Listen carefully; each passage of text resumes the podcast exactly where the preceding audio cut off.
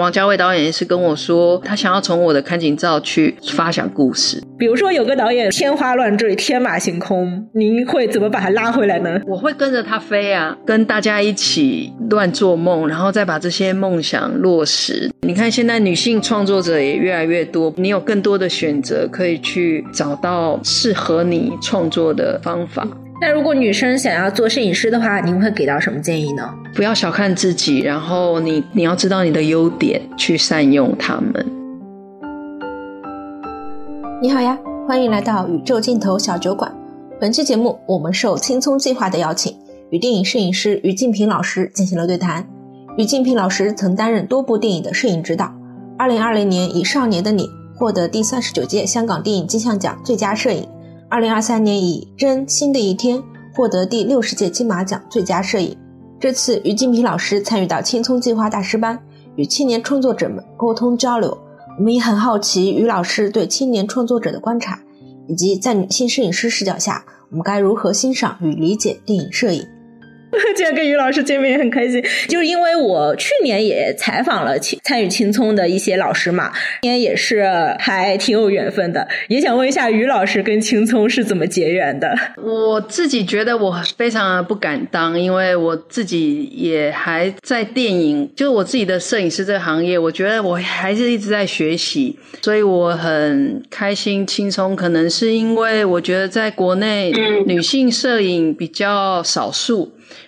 然后我有一些经验，所以可以跟大家一起分享。然后加上我跟李少红导演有一个合作。之前有帮他拍了一个一个一个电影，就遇到了台风，所以 schedule 有一些 delay，所以后面有一段时间我就得去下一个案子。就因为这样认识李少红导演，然后也很知道他对于国内的一些年轻导演，给他们很多这样的空间。然后我自己也很兴奋，也那时候就一直期望。我本来还想说，我可不可以来来来当学员呢？可以可以跟这些年轻的创作者一起分享。所以我跟他们讲说，我自己。觉得我很惭愧，我觉得我也还，我觉得跟他们是交流。我觉得说什么讲一个课程，或者是告诉他们说摄影跟电影的关系，我觉得我只能够用我的经验来跟他们分享。我觉得真的是一个交流啦。嗯，您太谦虚了。没有，没有，没有。刚刚的大师班，你们聊了些什么呢？他们的问题琳琅满目，就是有一些是实质上的工作经验，那有一些是创作上的一些困境。我觉得电影它就是一个很包容，然后很陪伴。就是我觉得所有的行业里面，就是如果说食衣住行，它是提供我们一个生存的基本条件。我觉得电影它是提供心灵。嗯，我觉得是一个养分，所以我一直觉得说这一些新一代，然后我们爱电影的人，可以一起提供给大家一个心灵上不管陪伴，或者是一个让大家有更多的饱满的东西。那我我觉得这个也是更珍贵，所以我很很珍惜这样跟大家一起相处、一起交流的机会。没错，我觉得青葱它就是一个扶持青年创作者的这样一个平台嘛。然后今年青葱的主题是电影的本来与未来，我觉得可能这些年轻的创作者他就是他们就是代表了电影的一种未来的可能性。那您在跟他们交流之前，对这些青年创作者有什么有什么样的预期吗？没有什么预期，我真的就是分跟他们分享我那个很就是一开始那些遇到的。碰撞，或者是我自己的滋养，然后大家都都会长大嘛，都会慢慢的变成变成一棵大树。所以就是告诉他们，我们慢慢的发芽这件事情不要害怕，反正就是凭着自己的直觉，然后认识自己，相信自己，然后去让它开花。这样，嗯，我觉得您刚刚说的“慢慢的发芽”这个词，就是关于“慢”这个词，我感觉这些年都很少被听到了。就是劝别人要走得慢一点，想得慢一点，或者是跑得慢一点。好像大家现在都是我要快一点，更加的想更快的获得成功，或者是想更快的做出一部作品，迅速的获得一些票房。我觉得这个在创作的过程中非常重要，因为你如果不慢下来检讨自己，或者是回望自己，或者是观察自己，你反而有时候会会失去失去自己最初最原来想要的样子。因为我觉得现在的资讯非常的多，那真的只有慢下来观察自己，可能我觉得这是是或许我提供他们一个法。哦，哎，那您跟这些青年创作者跟他们交流的过程中，他们有什么特别焦虑或者是特别困惑的地方吗？您会觉得他们很着急吗？我觉得不会耶，我觉得他们都很确定。那我也觉得可能是因为现在的资源很多，然后他们听到的声音也很多，所以他们吸收的也很。多，然后不像我们，我觉得我我以前的成长过程，真的就是一步真的是跌跌撞撞，所以我觉得我就是提供给他们一个不要害怕的一个支点吧，就是大家先不要太去担心是不是自己不会被看见，自己的作品不会发光。然后，当你有一些资源，其实你把自己准备好，那些资源只会让，就是会加速你对往你想要去的地方。然后不要害怕，因为自己可能的第一个片或者是一个很初步的想法就却步，就不太敢去执行。会有很多声音，因为我觉得现在因为环境影响嘛，所以可能也会有很多声音告诉你要怎么走，有很多声音会提醒你说：“哦，对，会这样最好。”但是我希望在他们最原始的想法要去守护他们，因为我觉得新导演最迷人的就是他们有一个很新鲜的种子，那他们可以种下来，不要就就像我刚刚说，不要急着长大，但是在那个长大的过程，你也不要忘记你那时候种下种子，你是怎么。辛苦的去去想要耕耘它的。您入行的时候，可能整个电影产业也好，可能并没有那么多的所谓什么创投平台呀，或者是什么资金支持呀，或者是有一个很成熟的体系告诉你你应该怎么怎么做，就就可以成为一个一位电影摄影师。你也是先去拍 MV、拍广告再入行的，所以我也想跟他们分享，说这些过程其实都是自己的资产，就不要害怕自己。犯错，那您觉得对于青年创作者来说，最重要的特质是什么呢？我觉得他们要多凭自己的直觉去感受他所有的喜怒哀乐，因为我有一点点害怕，因为现在资讯很多，所以很多东西可以一直被复制。但是我觉得每一个人的生命体验或每一个人消化的东西都是独有的。所以我会希望他们可以保有这种独有，对，去发扬它，去饱满它。对，我觉得他们除了勇敢，除了要有信心之外，我觉得他们还要多去看自己的内心，然后去走别人没走过的路或不敢走的路。相信自己的直觉也是很重要的。其实我一直以来作为一个普通的观众和影迷吧，也是一直有一些困惑，因为摄影它是幕后的工作嘛。对于我们普通观众来说，比如说大家会好奇演员，会好奇导演。但好像很少会有人去好奇摄影，所以我觉得这也是我自己缺失的一个视角嘛。也想问一下于老师，就是怎么去理解导演和摄影的关系呢？通常我们说起一部电影的风格，通常好像指的是导演的风格，实际上电影风格的成型是离不开摄影师的。那最终决定一部电影风格的是导演还是摄影师呢？我觉得分两方面来讲这个事。我第一个觉得说，电影摄影它必须要。具备的能力是，我觉得要感性跟理性，因为你要很感性的去处理可能导演他们很多内心的小宇宙，或者是他们很很疯狂的一些想法，但你又要很理性的去处理技术面，例如说你要怎么样把一个导演他很幻想的东西，把它变成一个影像。然后一个可以被大家理解的东西，然后所以我觉得好像他没有办法去这么果断的去分辨说，哦，一个电影的风格到底是因为摄影师还是因为导演？因为我觉得电影它是一个 team work，它是集合每一个人的都很棒的能量去完成的一个东西。我觉得每一个摄影师都每一个摄影师对于他工作的理解。我希望我可以的是当导演的眼睛。去帮他把他心目中想要的故事可以被看见。那同样，我觉得我也是一个影迷，就是我在这个现场。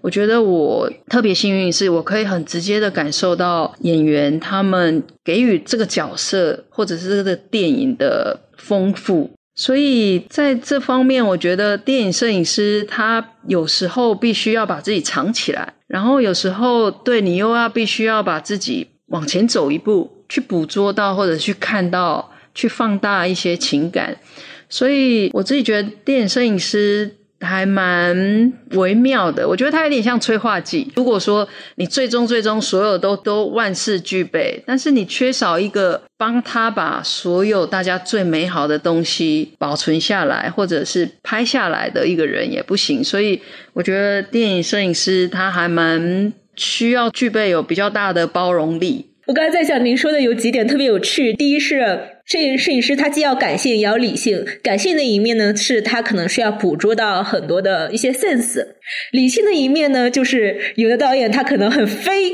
您要帮他去落地。您通常跟导演是怎么交流的呢？比如说，有个导演说我想要怎样怎样怎样，然后天花乱坠、天马行空。您会怎么把他拉回来呢？我会跟着他飞啊，然 后我自己在赶快做功课，因为当然我觉得我我也自己存在两两个在这个行业，我觉得大家比较好奇的一个，当然我是女性摄影师，就是技术上我觉得我要比可能一些男性是那些技术人员，我觉得我要更用功的去充实我这一方面。当然，我觉得可能其他摄影师也是一样有在做这件事，但是对我来讲。我会更去做更多的功课，然后花更多的时间去跟导演沟通，然后我们去找到一个共识。因为对，就像可能我们同样的讲下雨好了，可能我想的下雨跟导演想的下雨，或者跟演员感受到下雨都很多不同的层次。那我们怎么样要把大家？这样子意见不同的东西整合，所以就是要不辞辛劳的沟通。就是我很久以前听到一个导演跟我说，他觉得导演跟摄影师要有一点像是恋人的关系。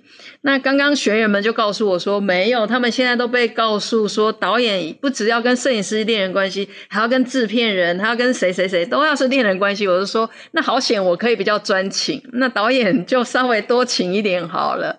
所以应该是，我觉得这也是电影摄影师对我来讲，我觉得这是很很好玩的地方。我我可以去跟大家一起乱做梦，然后再把这些梦想落实。那我自己真的觉得我哎何德何能？我觉得我可以当一个电影摄影师，我真的也是觉得与有荣焉，就觉得很开心，就是自己有这样的能力，然后可以去帮忙做这件事。沟通嘛，我我觉得我刚刚看到了于老师非常感性的一面，就是我觉得您的用词也很有意思，比如说您会说就是导演的小宇宙感觉，嗯，对，有时候最怕导演就是说，嗯，这个光的感觉不对，那我就要去想那个感觉是什么。嗯，这个好像乙方呀，甲方说我要五彩斑斓的黑，您会接到这样的需求吗？会啊，可能你拿到一个剧本，你知道最难拍的是什么吗？就是字越少，例如说千军万马，哇，就得去想哇，千军万马，你要你是要拍大场面呢，还是你怎么样拍一些细节，或者你怎么样去解构这四个字，然后你怎么样又要拍出自己的风格？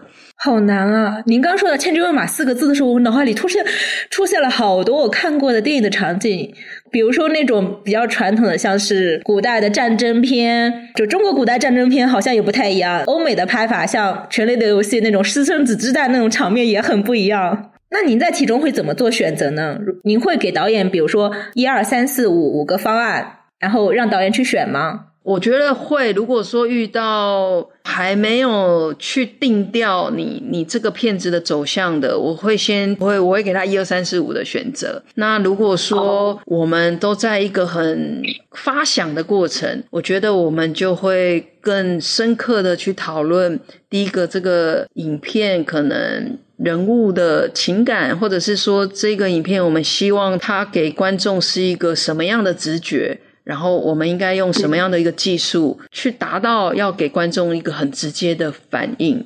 我觉得这就是要落实去想嗯，我之前看《七月与安生》的时候，也会看一些幕后的采访和资料，比如说您和曾国祥导演合作中，使用了大量的大剂量手持的拍摄。那这种情况是您和导演一起商量后决定的吗？应该说，我们有把它分成年代，然后拍法上会有一些改变。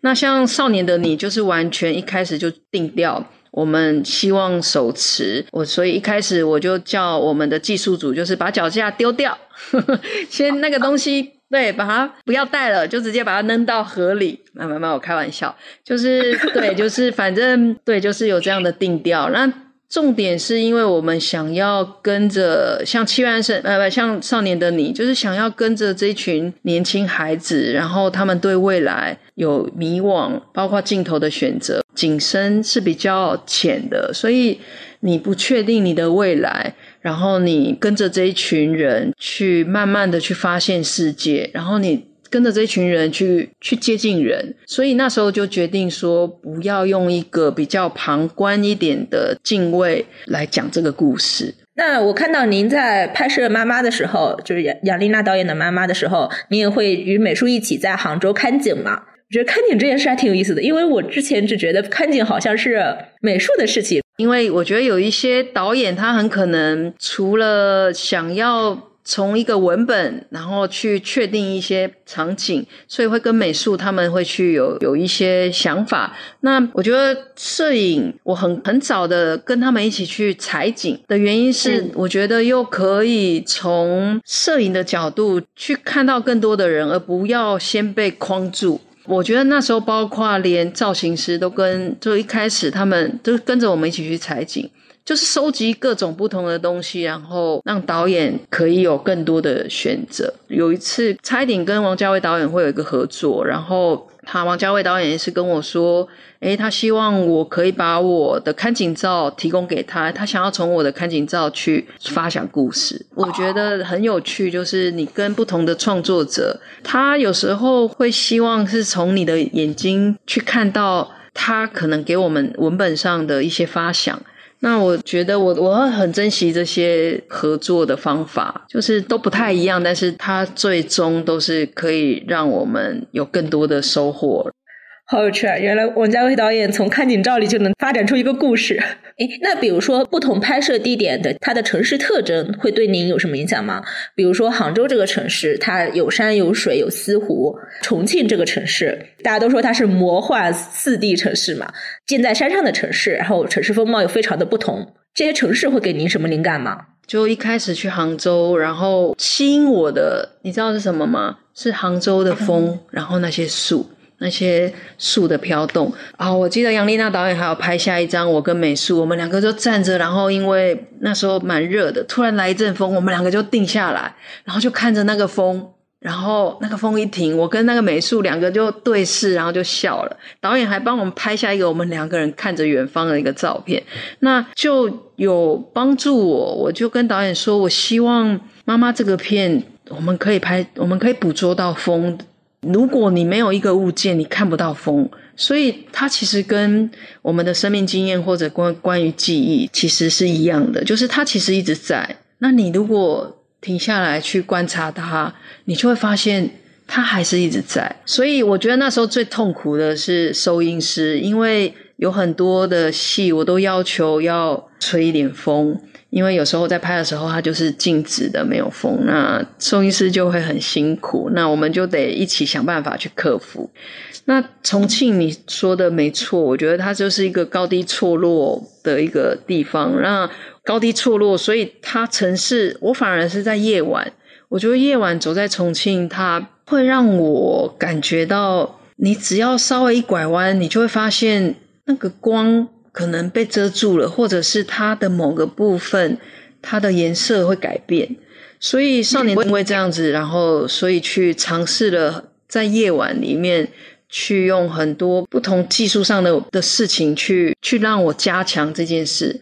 例如，我会请美术或者是灯光师，我们会在可能学校的教室，然后我会希望他可能可以去贴一些色纸，去改变。一般光源很直接的光源给的光，然后或者是夜晚，我我觉得它应该是城市霓虹灯不小心被照到，而不是这么直接的光，所以这些都有帮助我运用，然后再拍人或者是在，诶，它它的特点，我怎么样去丰富它？对，就是观察，然后观察这个城市带给你的感觉。摄影师会对光特别的敏感，就是您会描述出各种各样的光。但是好像我我们不懂摄影或者是不会摄影的人，可能不太会去描述光。哦，就像有时候我跟灯光师讨论，我们不太会去觉得说，OK，一到这个环境，我们就是 OK，窗户就有窗户进来的光。我可能会先跟他讨论时序，例如，我觉得这场戏的时间点应该是在早上七点钟。那早上七点哦，跟一个傍晚四点。它的光是不一样的。那如果你只要静下来，你就会去感觉到这件事。那我觉得，不管是演员，或者是让你观影的感觉，你你你可以去理解说，因为我营造这个光，你可以知道说，OK，这个他是清晨，他还没睡，或者是他因为困住了，所以他我可能在一个烈日烈日下。我还是我没有感觉到那个烈日，我因为那个烈日，所以你你可能会更感受到主角他处境的艰辛。那我觉得这些都是摄影师可以去帮助演员，然后放大这件事情给你的一个视觉观感。嗯，好妙啊！是用光在讲故事。那。呃，您对于空间会怎么理解呢？比如说，像重庆的空间非常的特别，因为我也去过重庆，我对重庆的印象是两个：第一是好多坡啊，我走在所有的地方都要爬坡，走的非常艰难；第二是我走进一个楼里的时候，我从一楼走进去，出来的时候是三楼，太错乱了。那您作为摄影师，该怎么捕捉这种空间感呢？这个很有趣，就是就像您刚刚说的这种错乱、这种空间感，我觉得比较有趣的是，当这样的错落感，你要怎么去？就像我觉得摄影就是可以，你你可以去放大它，然后你可以去框住它，更明显的让这个东西被你很直接的感染。就像刚说的光啊，或空间啊，都可以让我去让这个电影更可以让它比较直接的让观众可以。这两样东西都是摄影必须要很细微的去去感觉，对，去跟着他走。于老师，我现在在大理，我后面是窗户嘛。其实我本来我的桌子是面对着墙的，但是我挪过来想让您看一看，就大理的天的。但是这个我的电脑摄像头不太行，反差有点大，所以它是爆掉的。但我后面的天非常非常的蓝。看不到，非常非常的蓝，对对。因为您现在在北京嘛，现在北京的天应该也是秋高气爽。我刚看到那个，因为导演协会这个办公室，他们外面有很多的柿子，然后都变红红了，然后都结果，我就觉得，哎呀，你看，就是这些，你就觉得，哎呀，是秋天。还有您刚刚说到风风的声音的时候，我就特别的感同身受，因为我昨天是去爬了一下苍山，因为现在是淡季，游客也很少。我跟我朋友，我们两个人站在山里面，空无一人。晚上的时候，已已经临近傍晚了，风突然开始变大，然后我就跟我朋友说。你听到风的声音了吗？很浪漫，你们。这风是没有声音的，但是它吹在树上，然后树叶的声音就是风的声音。是，所以你看，我觉得电影它的语言真的很多，声音可以带给你一些感觉，影像可以有一些感觉，角色它可以可以带你。我刚刚听到您是跟如何跟导演合作的，如何跟美术和灯光合作的，那您是如何跟演员合作的呢？我我是会自己。掌机的摄影指导嘛，我一定会跟我一定会在现场，所以我自己非常知道，因为我在当下，所以我知道演员他们可能所有的情绪直接的反应，所以我也会知道他们可能在拍某场戏会遇到什么困难。我因为是一个观察者，不仅是视觉的观察者，我觉得我也是一个用心去观察。每一个演员的人，所以自己觉得将心比心吧。我可以站在他们的立场去帮他们想到，可能他这个角色，或者是所有一些拍片技术下的限制，我会跟他们站在一起，去大家一起去解决。所以对我来讲，我觉得演员比。任何东西都珍贵，在现场，在拍的那当下，因为他们的任何一个情感，然后如果说我们稍微一个疏忽没有被拍到，或者是你没有去关心到，他可能就稍纵即逝。所以我还是觉得影像它是在。帮那个演员也可以讲故事，就是可以跟他在同同一个心跳上面一起去讲故事。所以我是那样的一个摄影师，就是我会跟演员站在一起，然后去跟着他们一起去感觉，感觉大家一起去解决各种困难。觉得是将心比心，我会把心交给他们，我觉得他们也会把心交给我。其实我一直特别好奇一件事儿，就是。电影的表演可能跟其他的表演不太一样，就是演员的表情是会非常巨大的放大在大荧幕上，所以他的每个表情、每个细节、每一个动作都会被观众加倍的捕捉到。那什么情况下一个电影会这个镜头会决定去拍演员的特写？如果在整个结构下，就像《少年的你》，我觉得后来会拍很多的特写，也是因为。我觉得那些演员，就是包括就是那一群学校里面的，就是同学，我觉得他们都活在当下，然后他们都享受那样的学生生活。因为包括那些那些同班的演员，先不管主演好了，我觉得其他的同学们，他们也都非常的当下，所以我觉得不捕捉他们这时候的样子。太太可惜了，我觉得他们都太迷人、太好看，然后他们他们那时候的念书的辛苦，所以你很自然而然就会因为他们所有的反应，然后你就会被他们吸进去。我是第一个在现场，我第一个看到这些事的人，可能他那些不管是特写或者是远的，然后他们的情感的爆发，我常常在当下，我是第一个。起鸡皮疙瘩，或者是他们还没哭，我可能那场戏已经感动的我泪流满面。导演在喊卡之前，我要赶快偷偷的把眼泪擦干，然后怕我的情感太泛滥，所以我会觉得真的是自然而然，好像镜头就会就会去告诉你，你应该去怎么捕捉这些事情。所以我不太会先设定，我要感觉他的情绪，我就应该特写。我不太会先用这个基础像去设计镜头。我反而会先观察，然后会很自然而然顺着自己的情感去捕捉这些东西，好像是人在跟着镜头走，跟着当下的氛围走。电影或者是镜头，它有很多种方式可以去呈现。当然，有时候是剪接。那对我来讲，我我觉得我是给自己是比较多功课的摄影师。我我会去训练自己，要懂得去观察。就像我刚刚说的，就是一样，就是回到理性跟感性的这一个面向，然后你去判断。所以我没有觉得说是唯一的答案，就是说，OK，你一定要特写才能看到这个人他的喜怒哀乐。我不这么觉得，所以就是摄影师，你要多一些观察，多一些判断，你当然也要多一些投入，然后也不要局限在技术上，就是你要真的各方面面面俱到，然后各方面面面去包容，才有现在可能呈现出来的样子。有时候要忽近忽远。哇，我觉得我学到了好多，就是。可能作为观众，我坐在电影院看电影的时候，可能更多的是欣赏的故事，或者是欣赏一下演员的演技。但是理解就是我怎么欣赏一部电影的摄影呢？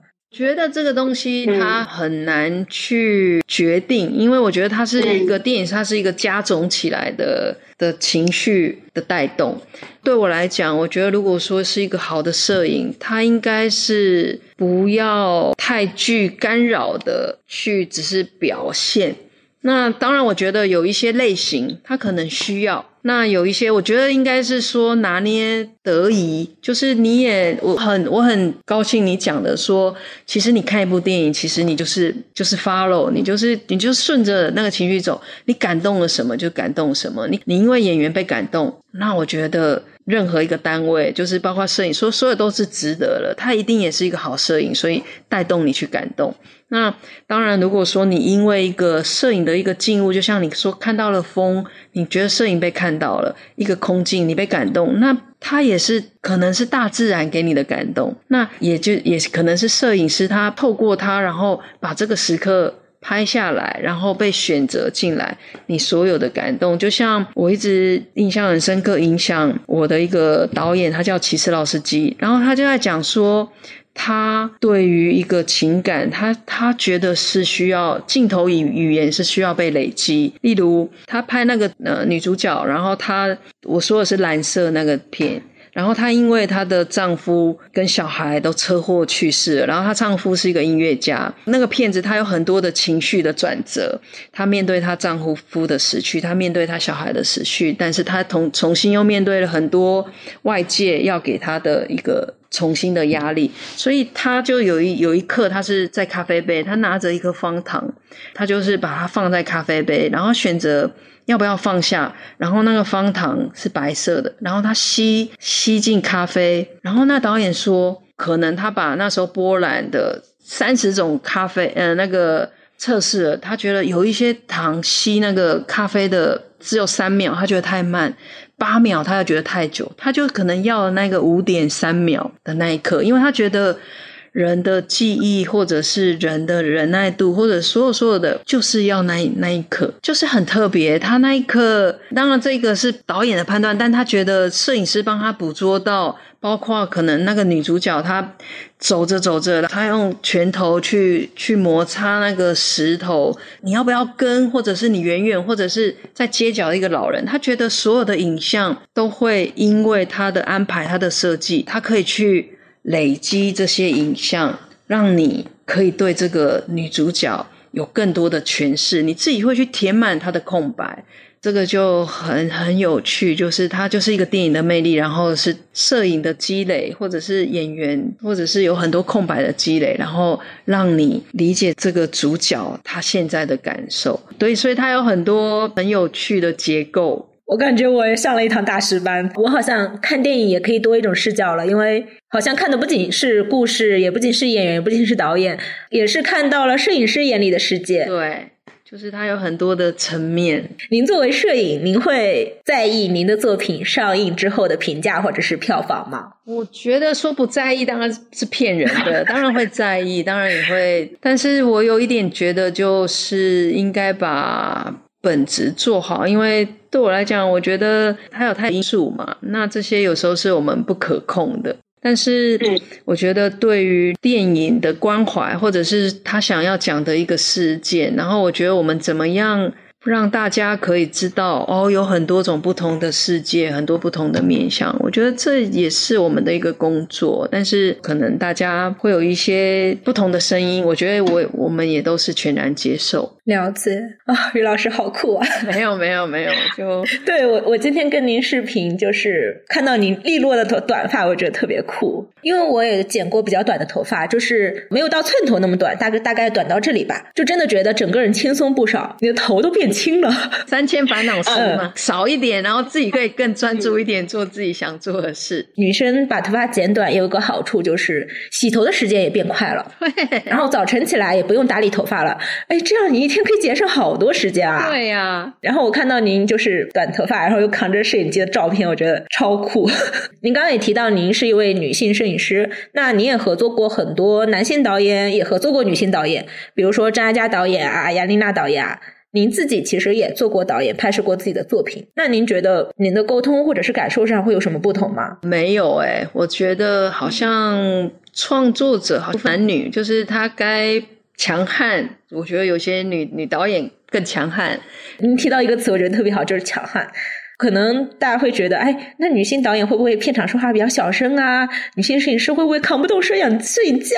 我觉得这些偏见都应该去打破它。就是女性导演也可以很强悍，也可以很强势。看我合作，我觉得曾国祥导演都特别温柔，对吧？就男性他们也很，电影这个行业真的蛮特别，就是他也是很包容。对，你看现在女性创作者也越来越多，包括女性的技术工作人员也越来越多。因为我觉得女生做事起来，可能大家觉得就比较细心嘛。我反而觉得现在女生的抗压性也挺高的，对吧？就就大家还蛮能够吃苦耐劳的。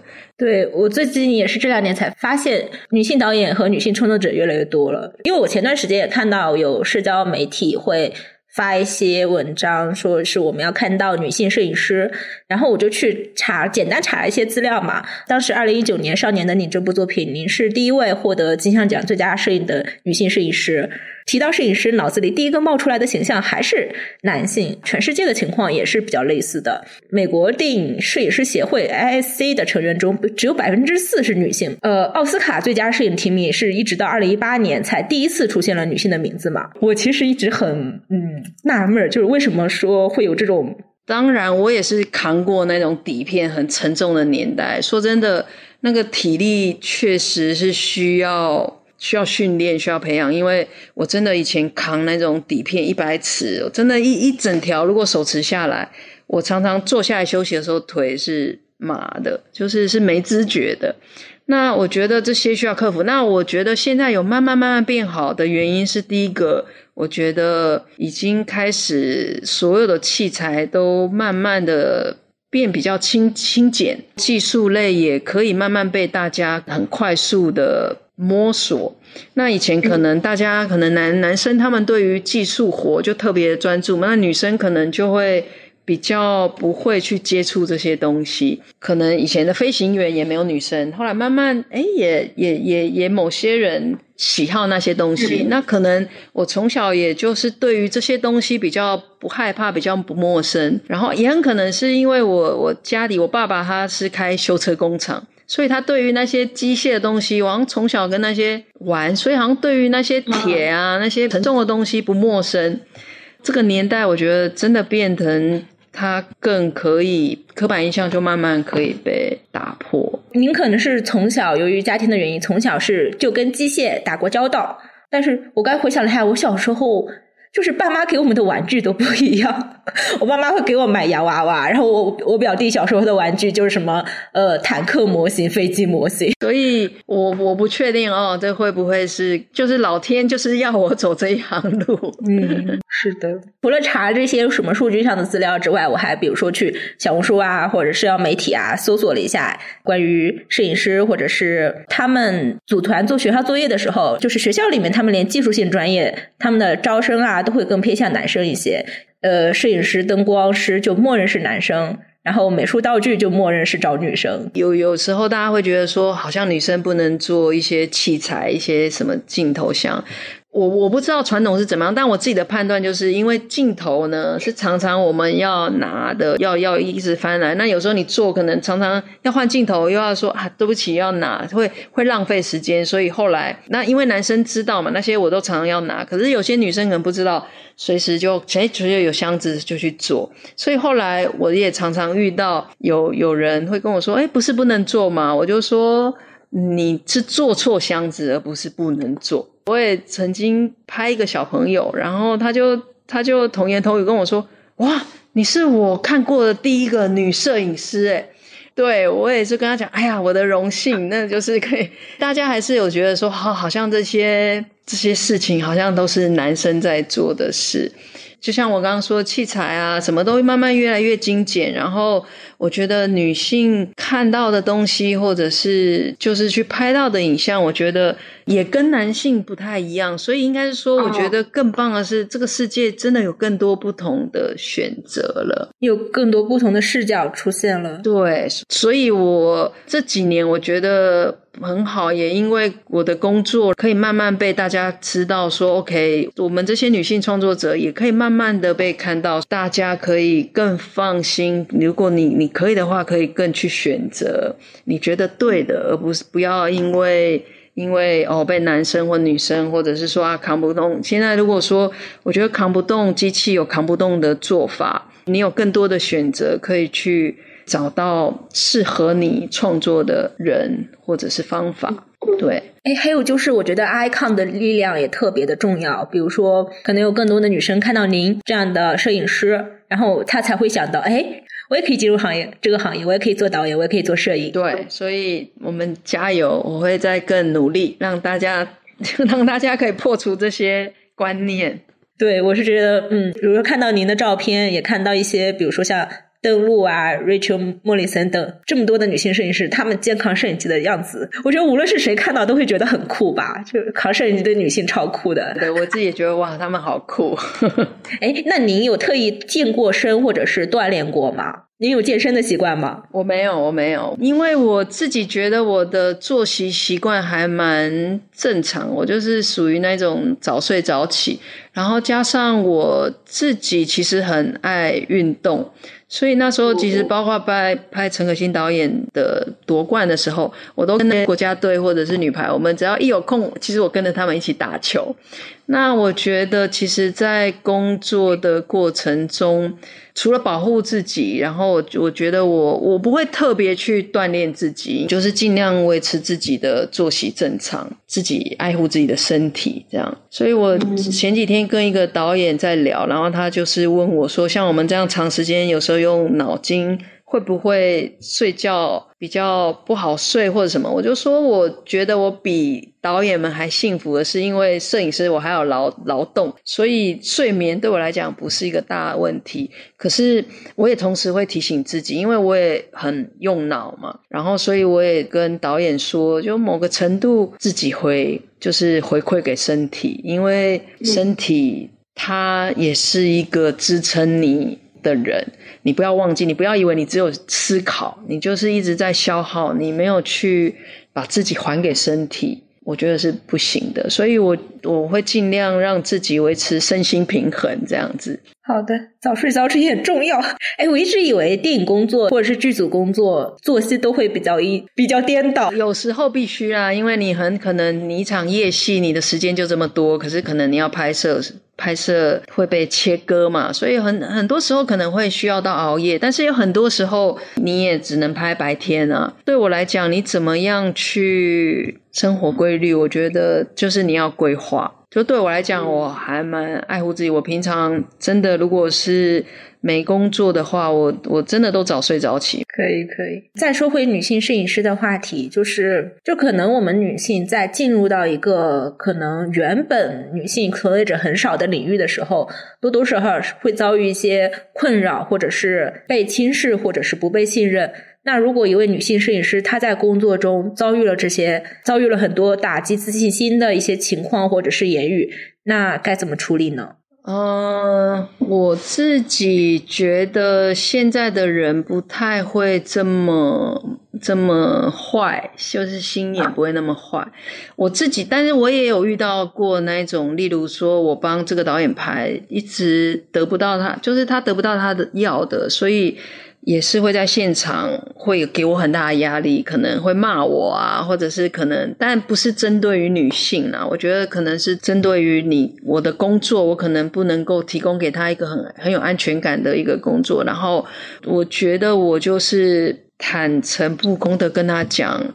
我的难处就是，例如我会跟他说，很可能，呃，那那个导演是我一直合作的导演，然后也跟他很熟，所以我觉得我们两个有一点点是朋友，然后也是个工作伙伴，然后也一直跟他合拍了很多的 MV 跟广告，然后后来他。当导演，他就想当拍电影，然后我就跟他一起拍电影。对，也是有遇到这样的情况，我就很坦然的面对这些事。我就跟他讲，有一天收工，我就跟他讲，会不会是因为这个片子我达不到你的要求，也可能我的我的方法，可能你也你也看不到，觉得是对的。我就跟他讲说，我可以帮你拍到你找到摄影师，然后我再离开都没有关系，因为我觉得。我很坦然的知道自己有优点有缺点，我觉得电影它真的就是一个，就是它是一个很复杂的东西，它有资金，有很多日期的安排，什么什么，所以我就说你不要，你不要觉得会伤害我，也不要介意，因为对他就必须有这样的事情。那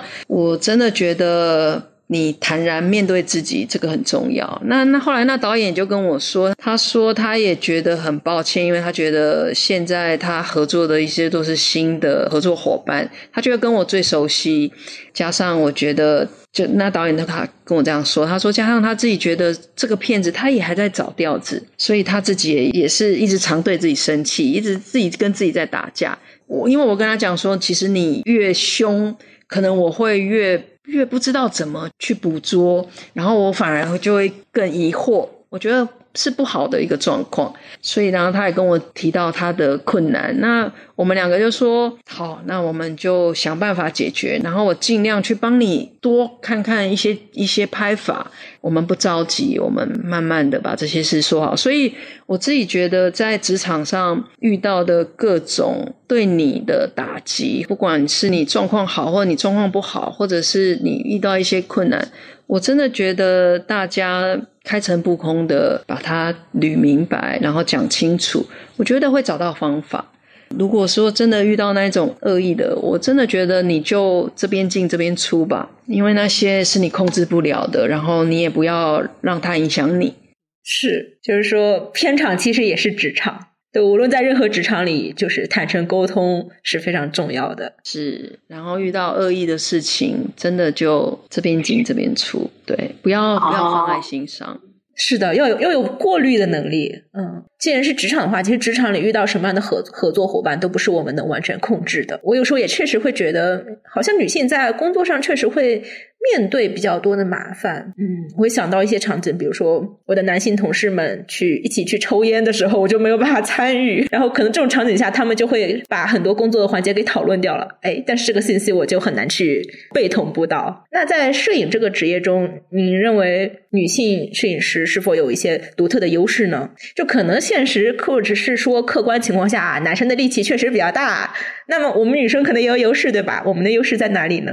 我自己觉得，我感受感受到的优势是，反而是跟灯光师的互动。我记得我刚开始从平面摄影师变成一个电影摄影师的时候，因为平面摄影师，我觉得我们打的光通常都是都不是持续光嘛，就很可能是闪光灯，或者是现场有什么我们去补。然后我觉得电影它有不一样的逻辑，所以我那时候从。平面开始变电影摄影师的时候，有遇到，我觉得我掌握不好光线，就是我的打灯能力，我觉得还没有跟着我的摄影一起一起到一个平等的位置，所以我很仰赖我的灯光师，我就会稍微的跟他有比较多的，就是我自己会觉得我我会比较弱势一点，会先让他们来主导。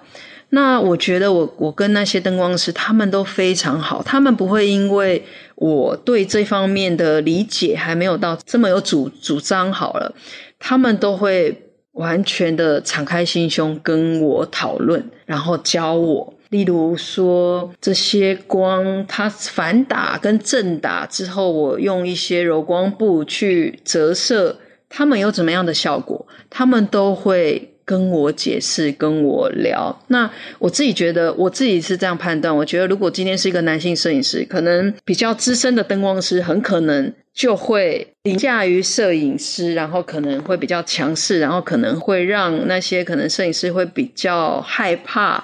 比较不敢有自己的主张。那我我一直那时候一直觉得是我是因为是一个女性摄影师，然后愿意跟他们去聊，然后会愿意去请教，所以他们也就完全的不会把我当成跟其他一般的人。就是我常常跟他讲说我要怎么修改，然后这个东西跟我想象的不一样。我觉得你用什么方式，他们会去跟我解释，然后会去跟我讲，然后教我判断，然后。当我执着说，但是我想要这样试试看，他们都愿意为我改。我感觉是在这个过程里面，就是可能我们作为女性，我们可能更加嗯谦虚，更加愿意沟通，更加愿意请教。就是反而那些男生。技术人员，因为他们说真的，他们都是体力活嘛。说真的，让他挪一个灯，我们讲的很简单，说啊，我想这个灯再退后一点，他们可能真的就是要很辛苦的再重新，所有东西都得重新来。可能有一些对，就是男男性他们在互相在讨论这个东西的时候，可能就会比较冲吧。就是我觉得我的技术组的同伴的伙伴们都对我特别的宽容。而而且现在女性的创作者啊，女性题材的作品也在变多。嗯，就是您是否觉得现在女性的创作者越来越多的加入这个行业，也同时也拓宽了女性加入到摄影等这些技术工作的空间呢？是，我觉得是。像现在你可能在国内你可以看到有很多的技术人员也是女生。其实最早我记得我在日本拍过一个广告。然后他们的灯光组是女生诶，虽然说那个 key man 就是那个灯光师是男生，可是他们下面扛灯啊那些全部都是女生。这个行业就是越来越多，可能我们好像女生做不了的事，就就真的是慢慢慢慢，大家都越来越茁壮。所以，我真的觉得，真心觉得，如果说我们女生，如果你你你有点觉得说，哎呀，我很喜欢这个事，可是这个这个行业真的好像像中很少女生一起来做的，我真的觉得，如果你真的喜欢。你就是把它把它守护好，然后真的好好把它养大，然后你就是好好做，一定有一天你你就是一个先锋，然后你就是一个可以也是一起影响一些跟你同号的人，一起一起大家茁壮的一个动力。嗯，那如果女生想要做摄影师的话，您会给到什么建议呢？不要小看自己，然后你该充实。就你要比别人更花多一些时间去充实，你要知道你的优点，然后你要知道你的缺点，去善用他们。那做摄影除了技术之外，你认为还需要什么能力吗？我记得我听许鞍华导演他曾经说过，他有一年在颁金马奖，他在要颁给摄影奖的时候，他就说他觉得一个摄影师要兼具着手到、眼到、心到。对他觉得要有这样子的能力，那我觉得面面俱到。我现在感觉好像做摄影就是要成为一个六边形战士。是，那除了摄影之外，你还有什么爱好吗？我其实很爱开车。对，一个人开车去旅行吗？不用说是旅行，就是我很喜欢，就是自己开着车去看那个风景。哦，哎，您开车旅行的时候看到有趣的风景，会拿出来摄像机拍一拍吗？当然会啊。哎，有没有想过自己拍个什么 vlog，然后上传到社交媒体？比较没有哎，因为我自己觉得，我觉得我是一个老派的人呐。我觉得很奇妙的是，以前的日记都还必须要有一个钥匙把它锁起来，现在大家写所有对我来讲是那种日记的东西，都是哎呀。很不公开的，对，所以我自己觉得我还是那个老派的人。我觉得有一些东西，我只是想保留给我自己。我觉得我有这个优点，就是我真的是完全奉献给我喜欢的事情，就是例如说摄影，例如电影。